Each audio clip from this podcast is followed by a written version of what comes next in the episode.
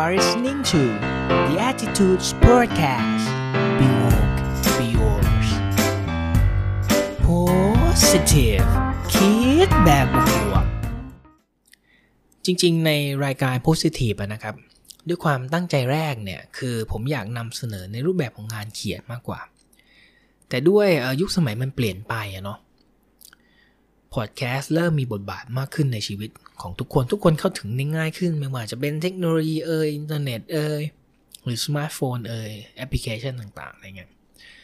ผมก็เลยมีความคิดเอออยากจะลองเอางานเขียนของเราเนี่ย มา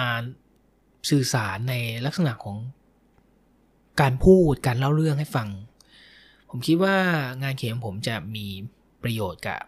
คุณผู้ฟังทุกคนนะครับ ไม่มากก็น้อย ซึ่ง positive episode หนึ่งเนี่ยผมตั้งชื่อว่าต้นทุนต้นทาง ต้นทุนเนี่ยมีหลากหลายมุมมอง บ้างอาจจะหมายถึงตัวเงิน บ้างอาจจะหมายถึงการศึกษา และบางคนอาจจะหมายถึงความเป็นอยู่ แต่ไม่ว่ามุมมองมันจะเป็นแบบไหนนะครับ มันก็คือสิ่งเดียวกัน ซึ่งผมขอเรียกมันรวมๆว่ามันคือต้นทุนชีวิตแล้วกัน ผมเชื่อว่าทุกคนเนี่ยคาดหวังที่ตัวเอง จะมีต้นทุนชีวิตที่สูง สุขสบาย อยากได้อะไรก็ได้ อยากกินอะไรก็มี ไม่ขาด แต่ในความเป็นจริงแล้วมันไม่ได้ง่าย มันไม่ได้ง่ายเหมือนในจินตนาการที่ทุกคนคิดนะเนาะทุกคนรู้แล้วแต่ดิ้นรนเพื่อต้องพาตัวเองไปอยู่ในจุดที่สูงขึ้นกว่าที่เป็นอยู่ บางคนเลือกใช้ทางอ้อมก็จะช้าหน่อย เหนื่อยหน่อย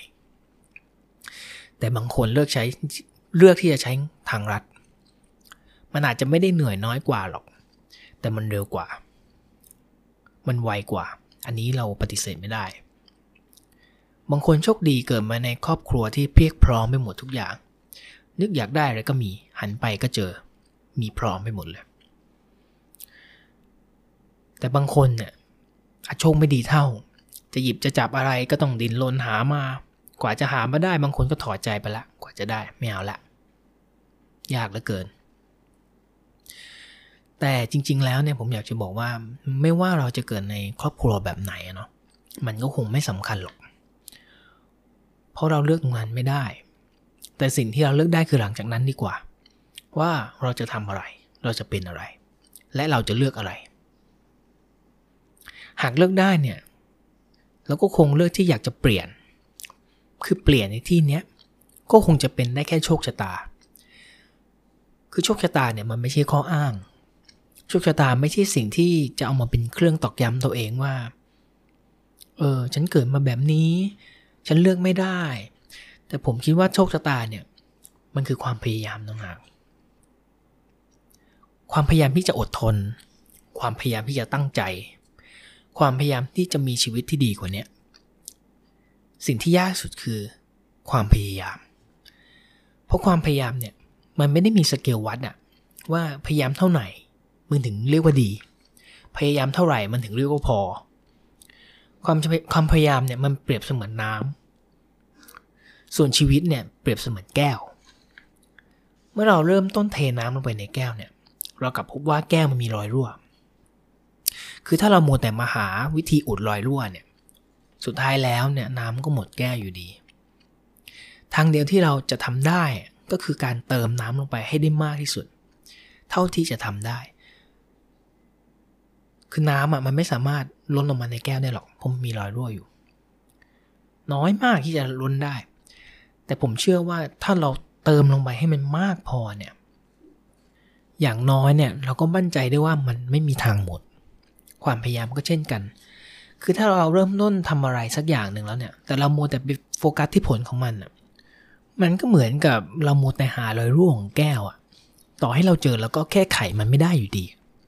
สุดท้ายความสำเร็จแล้วเนี่ย มันก็คือน้ำที่ล้นออกมาจากแก้ว ที่มันมีรอยรั่ว คือต้นทุนน่ะ ก็คือต้นทาง ถ้าทางเนี้ยเปรียบเสมือนเป็นละครสักเรื่องหนึ่งอะ ผมคิดว่าความสนุก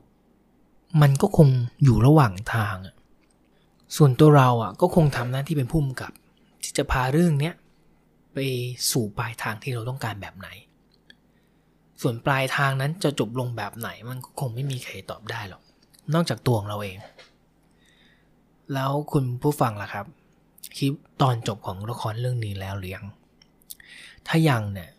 อย่าปล่อยเวลาที่มีค่างตัวเองไปเปล่าๆนะเพราะทุกวินาทีที่เวลามันเดินไป มันเอากลับคืนมาไม่ได้ คือเคยมีคนบอกว่า ต้นทุนที่แพงที่สุดเนี่ย คือเวลา เพราะเวลาที่มันเดินไปเนี่ย มันย้อนกลับไม่ได้ คิดอะไรได้ก็ต้องรีบทำต่อให้มันต้องล้มเนี่ยเราก็แค่ลุก แล้วก็หาทางไปใหม่ คือชีวิตมันก็เท่านี้ครับ อย่าไปซับซ้อนกับมัน คิดอะไรได้ก็ต้องรีบลงมือทำ อย่าปล่อยเวลาที่มีค่าของเราสูญเปล่านะครับ แล้วก็ใช้ชีวิตอย่างมีสติเนาะ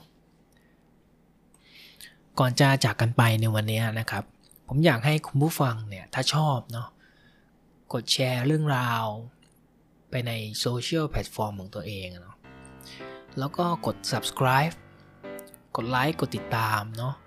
ในช่องทาง YouTube Instagram นะฮะ Facebook ในแอปพลิเคชัน Spotify นะครับ หรือสำหรับใครที่เออใช้ iOS สามารถฟังได้ในแอป Podcast ได้เลย โดย Search คำว่า The Attitudes นะมี S ด้วย Attitudes ก็เดี๋ยวผมจะทิ้งลิงก์ไว้ใน YouTube นะฮะ สามารถกดติดตามเราได้ในช่องทางต่างๆ ได้เลยนะครับ โลโก้สีน้ำเงินนีออนนีออนนี่เลยแหละ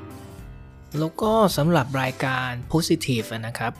เราจะอัปโหลดทุกวันจันทร์กับวันศุกร์สองทุ่มครึ่งนะครับ 2 วัน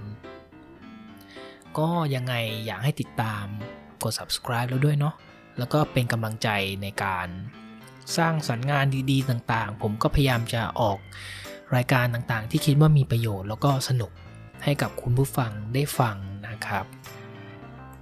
เออแล้วก็อย่าลืมคอมเมนต์ติชมรายการด้วยนะครับ ด้านใต้ของคลิป YouTube ได้เลยเนาะเราจะนำไปปรับปรุง